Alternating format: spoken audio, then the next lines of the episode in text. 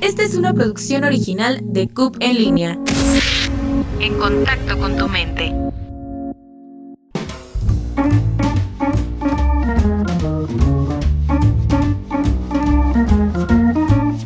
A ti que te gusta el teatro y has sido testigo de este confinamiento, te invito a escuchar el podcast de La Voz Teatrera, un podcast dedicado a las artes escénicas. El día de hoy me acompaña Javier Oliván, actor y director de Prieto Teatro. Bienvenido y gracias por participar en este episodio. Al contrario, Alex, muchas gracias a ustedes, muchas gracias a ti.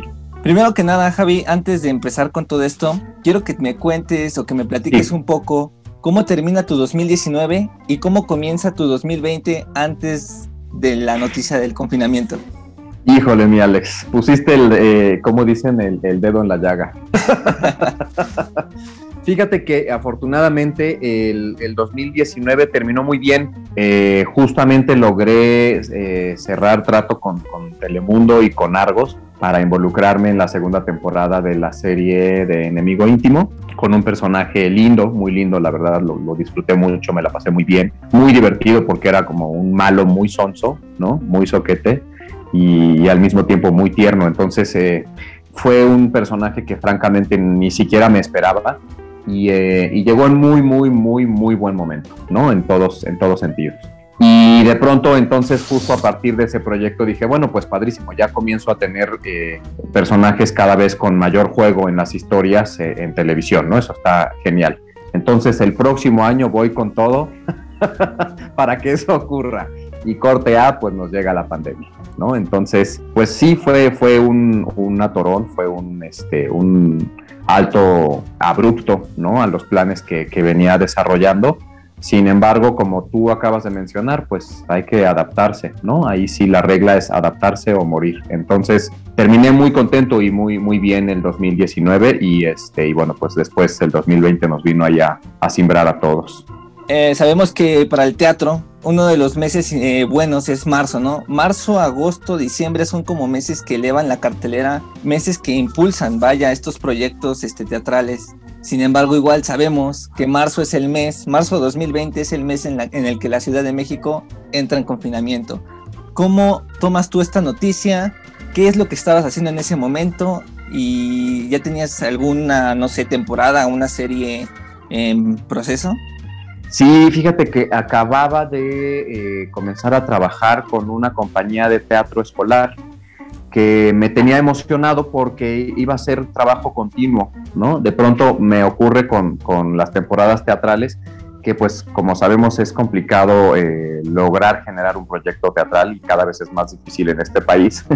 y entonces em, supe de esta audición de, este, de esta compañía, estaban trabajando en la Carpa Geodésica, que es un teatro que yo quiero mucho por diversas causas que tienen que ver más bien con temas personales que están relacionados otra vez con montajes teatrales en los que yo eh, comencé a trabajar casi cuando terminé la carrera. Entonces, eh, ya había amarrado esta, esta, estas temporadas porque iban a ser distintos, distintos proyectos, es decir, distintas obras, distintos textos los que íbamos a abordar. Y desafortunadamente pues eso se vino abajo por completo, o sea, incluso el, el director ahora pues eh, está trabajando en otras cosas como casi la mayoría de nosotros artistas escénicos porque no, no tiene manera de presentar obras para, para, los estudiantes en tanto que los estudiantes ahorita también están en confinamiento como todos los demás, ¿no? Entonces ese fue el primer proyecto que se vino abajo y de ahí eh, un cortometraje también que, que íbamos a desarrollar con alumnos del CCC, eh, y por ahí también había proyectos para involucrarme en una serie que también quedó completamente detenida eh, y que incluso se canceló. Entonces, eh, pues sí, la verdad es que fue muy complicado de llevar. Sobre todo creo que el tema de llevar estas noticias cuando la hipersensibilidad de los artistas escénicos es clara muestra de, de cómo es que vivimos, en todos niveles me afectó, ¿no? O sea, no solamente económicamente, sino anímicamente, la verdad fue muy, muy, muy complicado. Y entonces, eso a su vez, eh, dicen que cuando tocas fondo, pues ya no hay para dónde ir, ¿no? Es decir, ya no puedes ir más abajo en tanto que ya estás en el fondo. Entonces, lo que ocurrió fue que por ahí de abril del año pasado, eh, ya estaba desesperado porque no hallaba ninguna posibilidad para continuar trabajando de manera escénica y generar proyectos actorales de algún modo. Y entonces comencé a buscar alternativas. Entonces apareció por ahí una amiga que quiero mucho, que es Lilia Flores, y, este, y con ella empezamos a platicar sobre temas de desarrollar un cortometraje y demás, que finalmente también, pues justo como no contamos con los recursos económicos, pues fue un proyecto que quisimos desarrollar y lamentablemente no fue posible pero poco a poco eh, me fui dando cuenta de que ya era momento de generar mi propia compañía teatral, independientemente de que por el momento no es posible desarrollar proyectos presenciales, eh, pero bueno, comenzar a generar de alguna manera una trayectoria que en cuanto sea posible retomar todas las actividades presenciales, entonces la compañía, eh, digamos, los proyectos que tenga de manera virtual puedan entonces ya mostrarse en un escenario como, como es el teatro, ¿no? O sea, finalmente también tengo que decir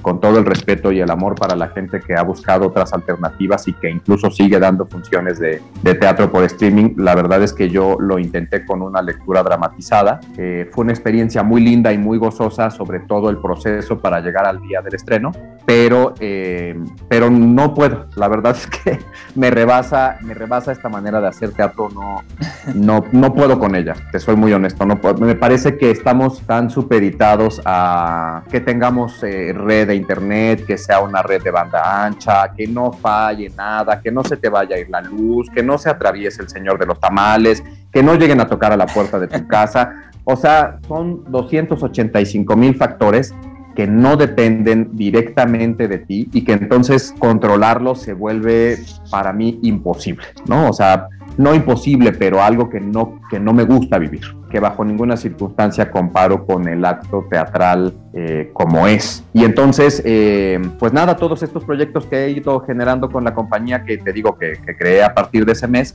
eh, están, digamos, como en stand-by, ¿no? son proyectos que he empezado a desarrollar. Esa lectura dramatizada es de un texto de siglo de oro que se llama El lindo Don Diego. Yo hice la adaptación y generé también la dirección escénica, si se le puede llamar así, o la dirección ahora virtual. pero, este, pero todo está un poco en stand-by hasta que podamos eh, retomar. Y lo que me ha mantenido ahorita a flote en todos sentidos ha sido la, docencia, que cada vez he estado como más cerca de, de este trabajo y que cada vez lo tomo con más amor y con más responsabilidad. Javi, ¿tú cómo recibes la noticia del semáforo naranja? Decidí esperar porque me parecía que el riesgo era demasiado alto. Entiendo que eh, no solo en este país, sino a nivel mundial, estamos todos un poco probando, ¿no? Es decir, probando qué tan seguro es volver o no, bajo qué circunstancias, eh, cuáles son las medidas de seguridad eh, respecto a salud que se tienen que tomar para, para poder regresar a una vida normal. Lo, lo digo muy entrecomillado en este momento yo espero que en algún momento sí ocurra que podamos regresar a, la vida que llevábamos antes. Soy un ferviente optimista de esa idea. pero, pero yo decidí esperar, no, no, claramente no. Mira, no me parecía viable por el riesgo, pero aparte tampoco me parecía viable porque no era redituable económicamente, ¿no? Y también estoy convencido de que si uno se dedica profesionalmente a hacer teatro es porque uno lleva también como objetivo vivir del teatro. Eh, me parece que no, no tendría que ser como siempre una segunda alternativa como forma de vida, sino si la tomas como forma de vida, pues eso es, ¿no? Ya lo asumiste. Entonces, eh, prestarme a generar un proyecto que al final iba a tener un aforo tan, un aforo, perdón, tan bajo como el que acabas de mencionar y, y, entonces tener la certeza de que no iba a conseguir el dinero suficiente para darle un sueldo digno a los actores y actrices involucrados y, e involucradas, pues me parecía impensable, la verdad.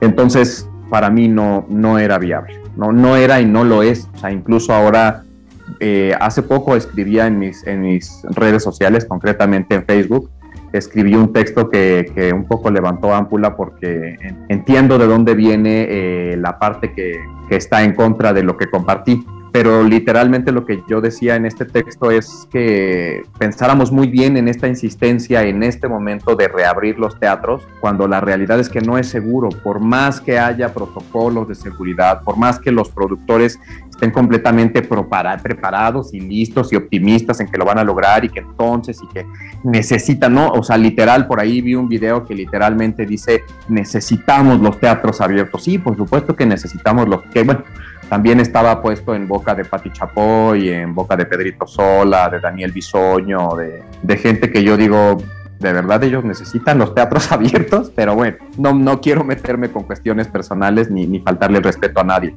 Simplemente eh, retomar lo que te decía y, y, reafirmar que me parece que aunque haya todos los protocolos del mundo, en tanto que es un virus que no conocemos del todo, en tanto que no sabemos cómo es que está mutando y por qué hay diferentes reacciones a él, porque no todos los organismos humanos están reaccionando de la misma manera, eso es una realidad, pues cómo vamos a tener la certeza de decirle a la gente, ven, yo te garantizo que no te va a pasar absolutamente nada, de verdad, porque si tienes la certeza, entonces estás hablando desde un lugar que yo desconozco por completo. No sé de dónde viene esa certeza de, de, garantizar a la gente que no va a correr ningún riesgo.